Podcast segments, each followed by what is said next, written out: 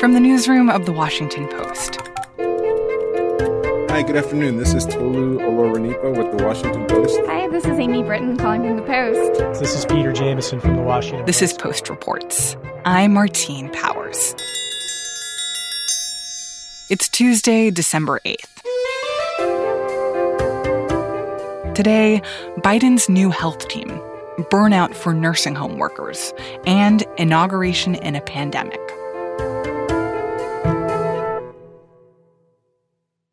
For the past couple of weeks, President elect Joe Biden has each week been announcing one component of his administration.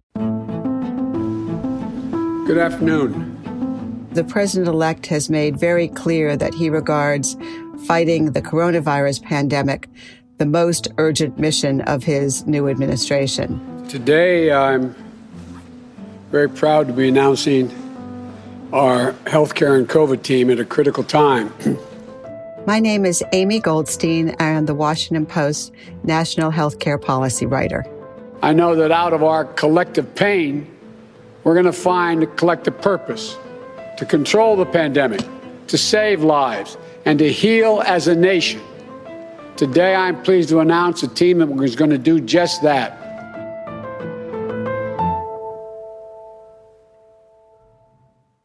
So, before we get into those individuals who are going to be running pandemic response, could you just talk a little bit more generally about the Department of Health and Human Services, what it does, what agencies are a part of it? Sure. HHS is the largest department in the government except for the Defense Department, if you look at how much money it spends. And it's really a very sprawling operation. It has at least four components that are absolutely integral to fighting the coronavirus pandemic. That includes the Centers for Disease Control and Prevention, which is the government's public health agency, the Food and Drug Administration. It includes the National Institutes of Health, and it also includes the Centers for Medicare and Medicaid Services, which provides public insurance to millions of Americans. So the HHS secretary really has a very wide domain to focus on. And who is Biden appointing as his HHS secretary? Well, it turns out that on Friday, he offered the job to California's Attorney General, whose name is Xavier Becerra.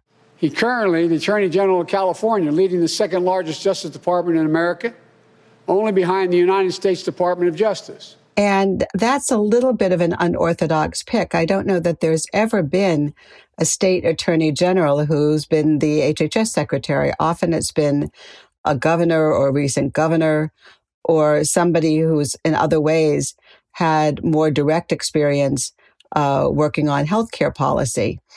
But the people close to the president elect have been emphasizing that for an attorney general, Becerra really does have a lot of um, healthcare background.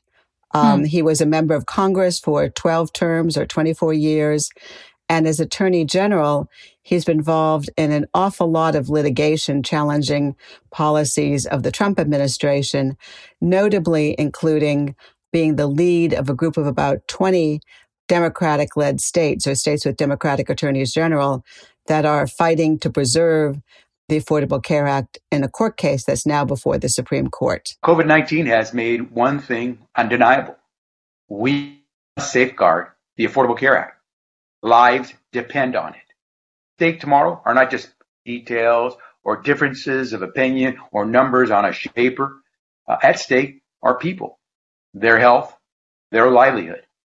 And if a big part of his professional experience from the last few years has been fighting big Trump administration goals or priorities or efforts, then what can we expect from him now that he will be on the other side inside the administration? Well, as I always say, time will tell. He was actually a proponent of what's known as Medicare for all, or the idea of a single payer healthcare system, which is something that President elect Biden has very much not supported. Um, President elect Biden is a big fan of expanding upon the Affordable Care Act, which he worked on when he was uh, President Obama's vice president. As I was talking to people last night, confirming that he was in fact the choice for HHS and why he had been chosen, people were telling me that The Attorney General has made very clear that he will go along with the views on healthcare of the president he will be serving. And I want to talk a little bit more about some of the other individuals who have also been announced as Biden appointments. Who are they? Well, there's a team. And um, if you think about it, there's somebody who is running HHS, but there are always people inside a White House who have policy responsibilities and management responsibilities too for big issue areas.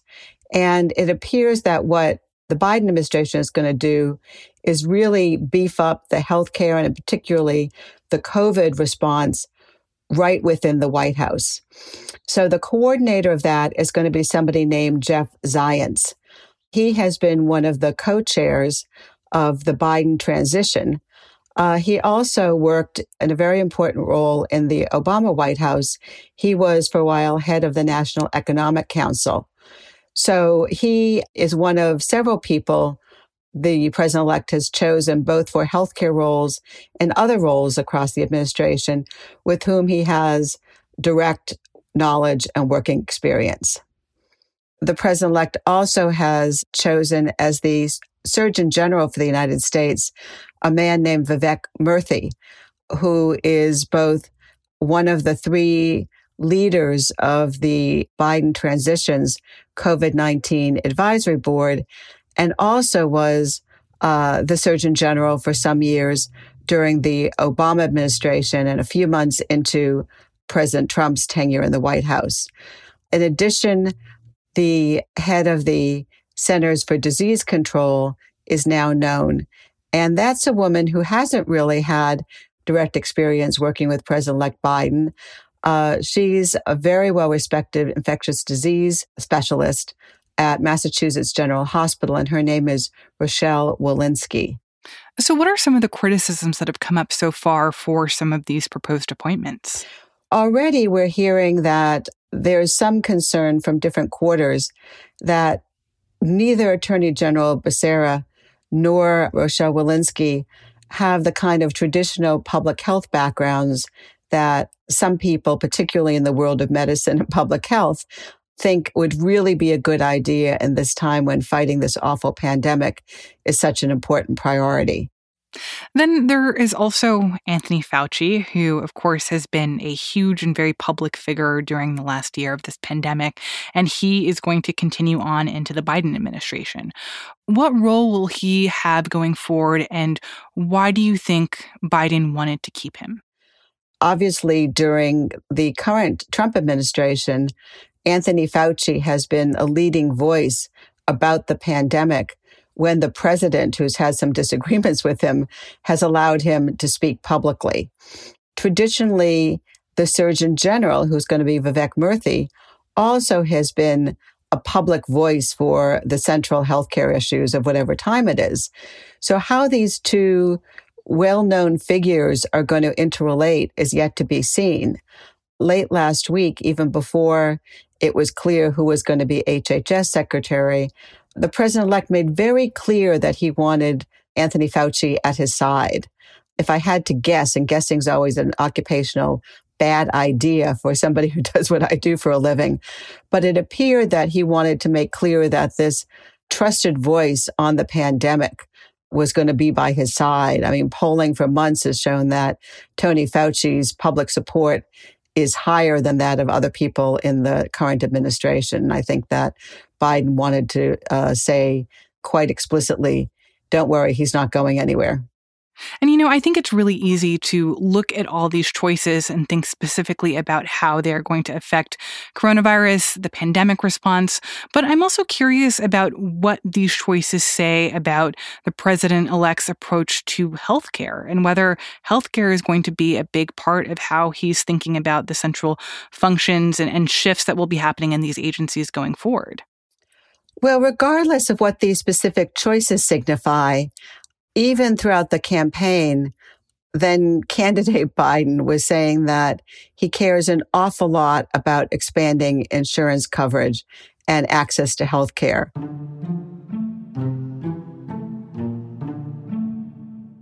The you know, wide spread of the coronavirus And the loss of health insurance as people have been losing jobs really just amplifies for him the need for this other part of his healthcare agenda.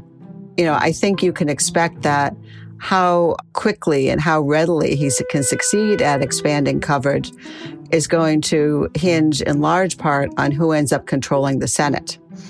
But all along, this has been another part of his domestic agenda, even before the coronavirus became so front and center. Amy Goldstein covers healthcare policy for The Post.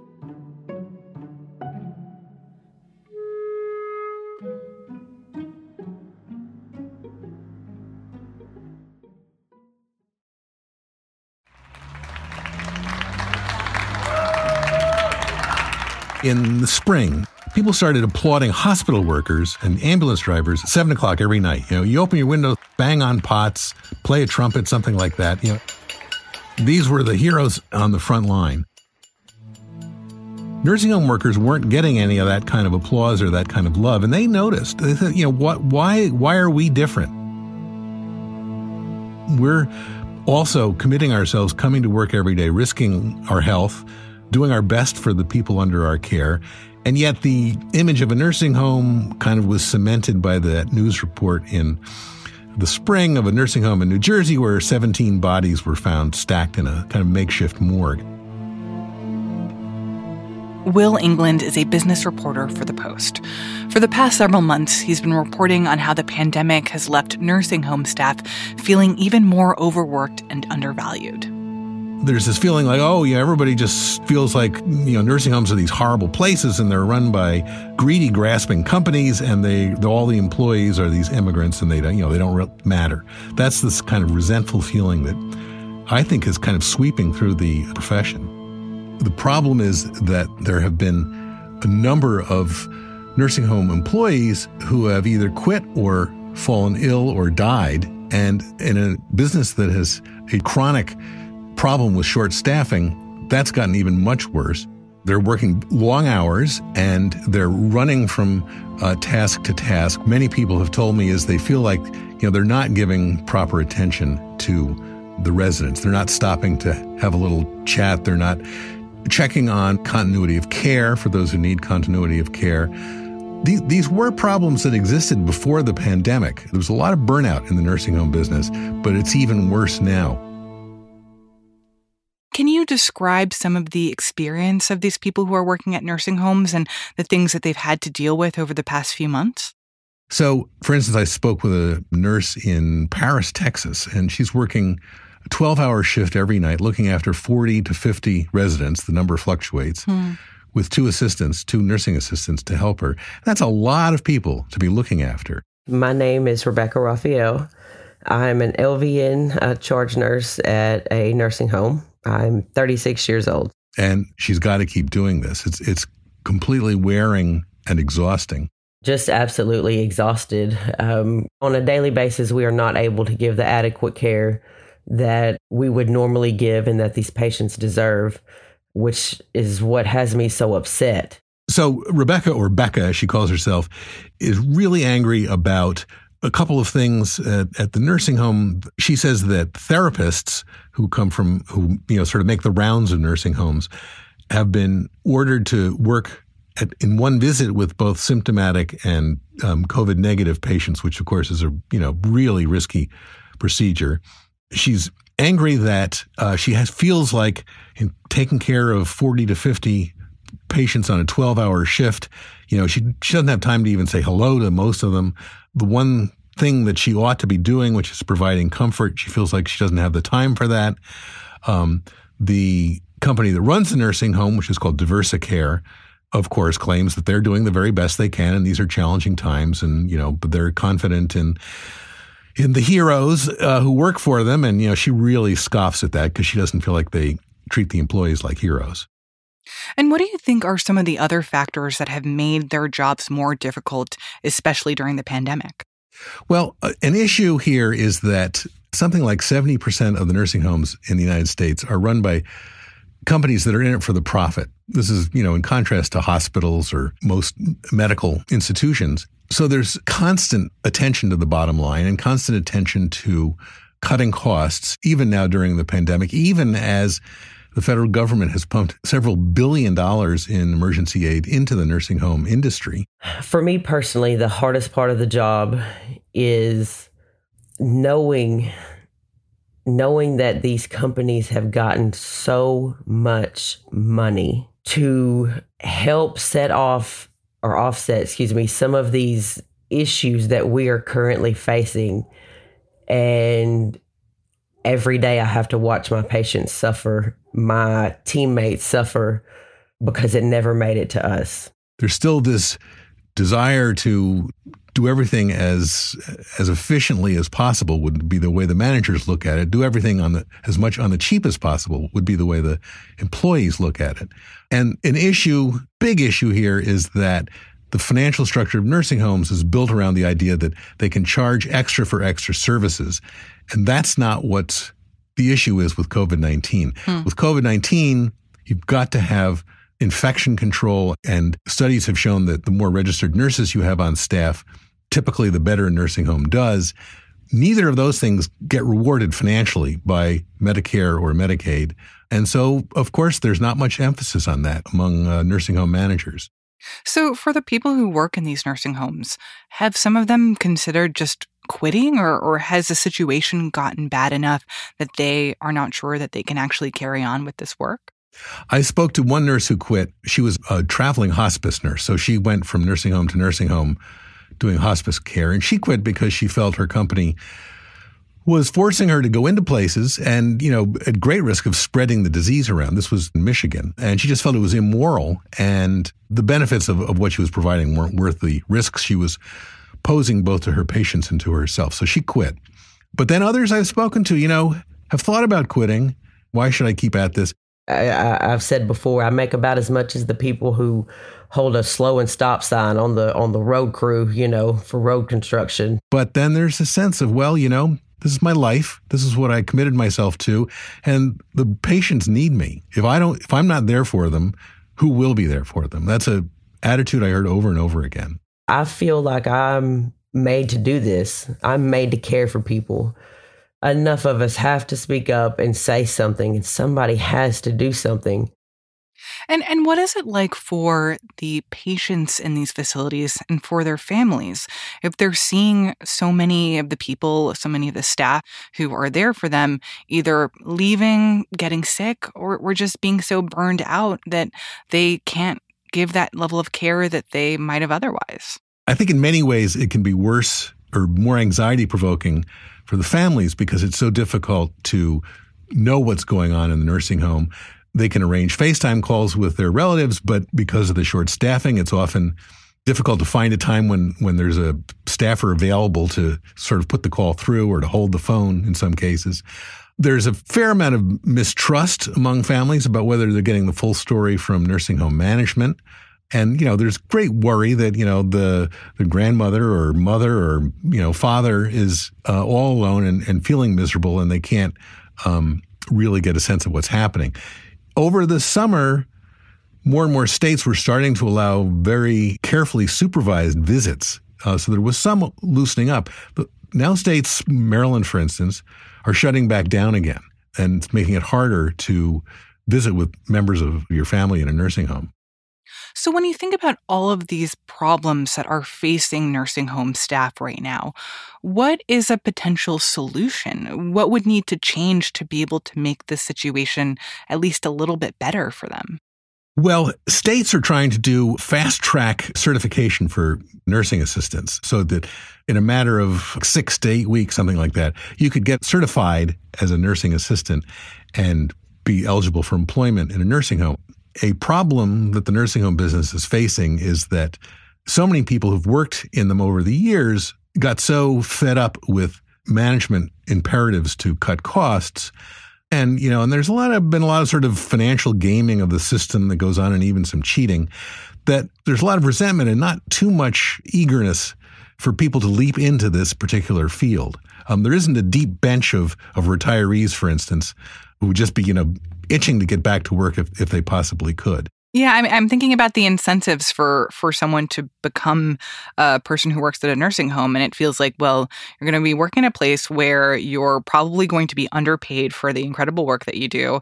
You are going to be overwhelmed because there aren't enough people there, and that you're not going to get the respect, sometimes even from the families of the people who are residents there, and and certainly not from management in many cases. And so, like, why do it?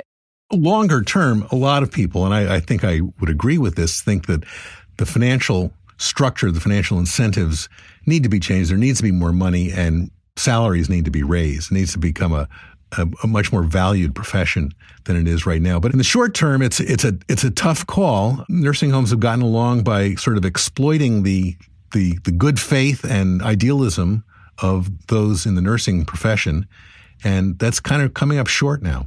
But at least for the short term, when it comes to this pandemic, it does seem like there is some hope on the horizon, considering that staff at nursing homes and long term care facilities are going to be prioritized when it comes to receiving this first wave of the vaccine. Do the people that you talk to see that as something that is at least a little bit heartening to them? Yes, there there is a, a glimmer of light on the horizon, and everyone I think is well aware of that it's not quite clear really how quickly this could be rolled out for the more than a million residents and about a million nursing home employees in the country. There is some concern, really, that this vaccine may have less efficacy in elderly and frail people than it would in otherwise healthy people. This is true of the flu vaccine, which is why the elderly get a, a different kind of a flu shot when they get one. And the other issue, of course, is this has to be given twice with either a three or a four week separation, depending on which which version you're using. And so that makes everything just a lot more complicated. And so, even though the messaging that we're hearing is that, okay, nursing homes are going to get this first, everyone in a nursing home is going to be taken care of, that just because of the logistical challenges to actually executing that, and certainly we've seen logistical challenges at every stage of this pandemic, that there is some skepticism about whether that is actually the real solution that is going to be coming anytime soon. Let's say, just for the sake of argument, that it really is very successful. And if they give the first shots on December 21st, you're looking at the second shot in mid January. And so between now and mid January, how many cases of COVID 19 are you going to have in nursing homes? Every week, that number goes up and up and up. Will Englund is a business reporter for The Post.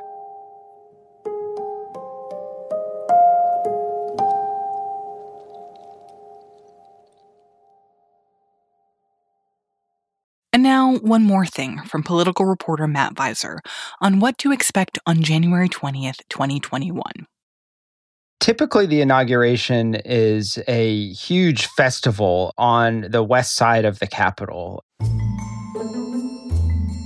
There's a huge gathering on a platform that is built specifically for the inauguration, filled with our top elected officials, former presidents, everybody there to see the event take place. And the Washington Mall is usually pretty crowded too. Everybody gets tickets, everybody wants to be there to watch this event take place. And that's just the actual swearing in ceremony. There's there's tons of other things that go along with the inauguration. There's a luncheon that's held with members of Congress. There's a parade down Pennsylvania Avenue to to go back to the White House. There's inaugural balls. It's a whole like sort of days long festival around the transfer of power that typically takes place. First and foremost thing is we're going to follow again the science and the recommendation of the experts on keeping people safe. So it is highly unlikely there'll be a million people on the mall going all the way down to the memorial.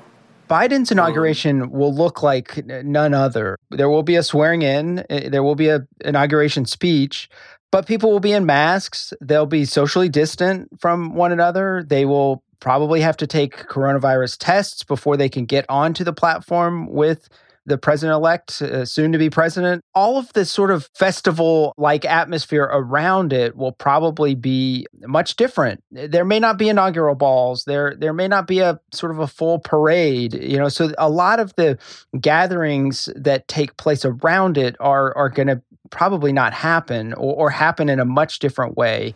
People want to celebrate. People want to be able to say, we've passed the baton, we're moving on, democracy has functioned. But I think you're going to see something that's closer to what the convention was like than the typical inauguration. One thing that Biden and his team have talked a lot about is is what they view as the successful Democratic National Convention. They do have experience with putting on an event that is more reliant on a virtual setting than it is in-person contact which had virtual gatherings. It had people kind of in a Zoom like setting. So they're kind of looking to that as, as a model. But that is kind of rubbing up against another kind of uh, fundamental part of the inauguration that is important to Biden and his advisors, which is to showcase that this is a major historical moment. And they want Americans to view Biden as their president. And so they want this event to look like events uh, of the past, or at least kind of feel a little bit like a, a, transfer of power is taking place, that Joe Biden is a legitimate president and, and he's going to, you know, give an inaugural address like we've seen most presidents give in, in modern history. So it will have the look of something different, but they very much want it to still have the feel of, of a transfer of power that is taking place. Matt Viser covers national politics for The Post.